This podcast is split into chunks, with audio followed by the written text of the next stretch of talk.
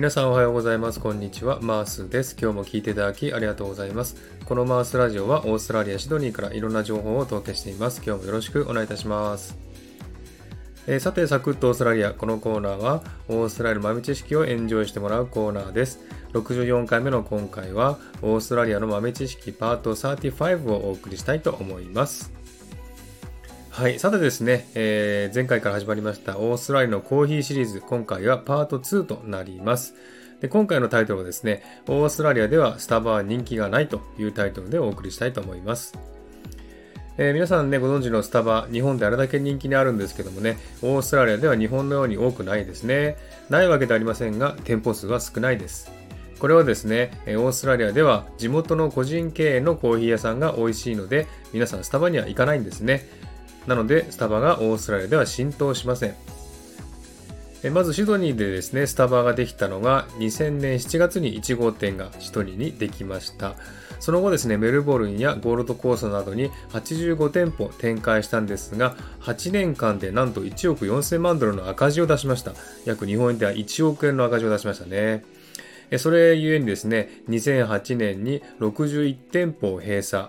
残りの24店舗はスターバックスという名前を残しましたけれども、ウィザーズグループというですね、オーストラリアのセブンイレブンを経営する会社に売却したんですね。つまり事実上の撤退ということですね。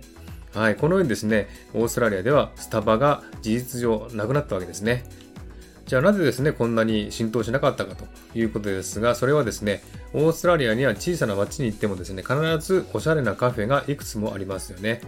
そしてそのね、コーヒーの味がすごく美味しいんですね。ですのでチェーン店ではなく、個人経営のカフェをオーストラリア人は好むんですね。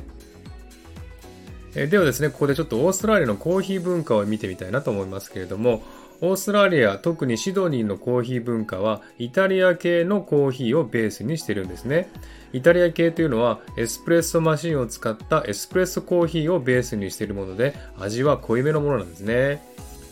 もともとですね、イギリスの植民地だったオーストラリアは紅茶文化がメインだったんですけども、イタリア人などのいろんな国からの移民を受け入れたため、徐々にイタリア系のコーヒーがメインとなっていったんですね。なのでアメリカのコーヒーとは味も製法も違うんですね。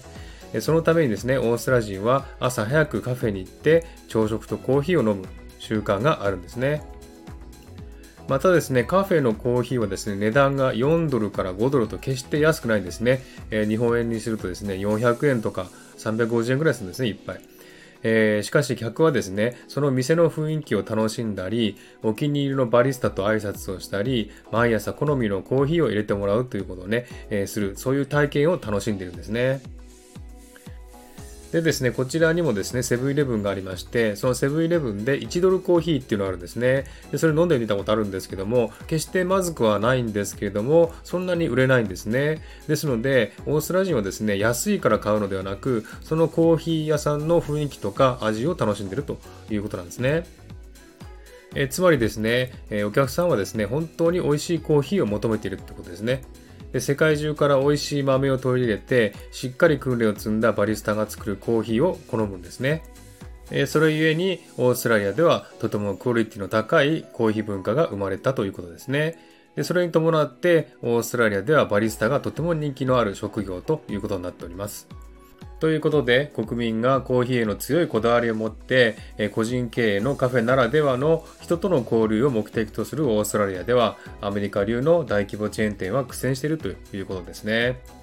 そしてですね、ご存知の方も多いかもしれませんけども、オーストラリアではコーヒーの種類が多いんですね。ただのコーヒーくださいではね、売ってくれません。何のコーヒーにしますかって聞かれますんでね。そんなですね、オーストラリアのコーヒーの種類を次回はお話したいなと思っております。はい、では今日はこの辺で終わりにしたいと思います。今日も聞いていただきありがとうございました。ハートボタンポチッと押してもらえたら嬉しいです。ではまた次回お会いしましょう。チアーズ。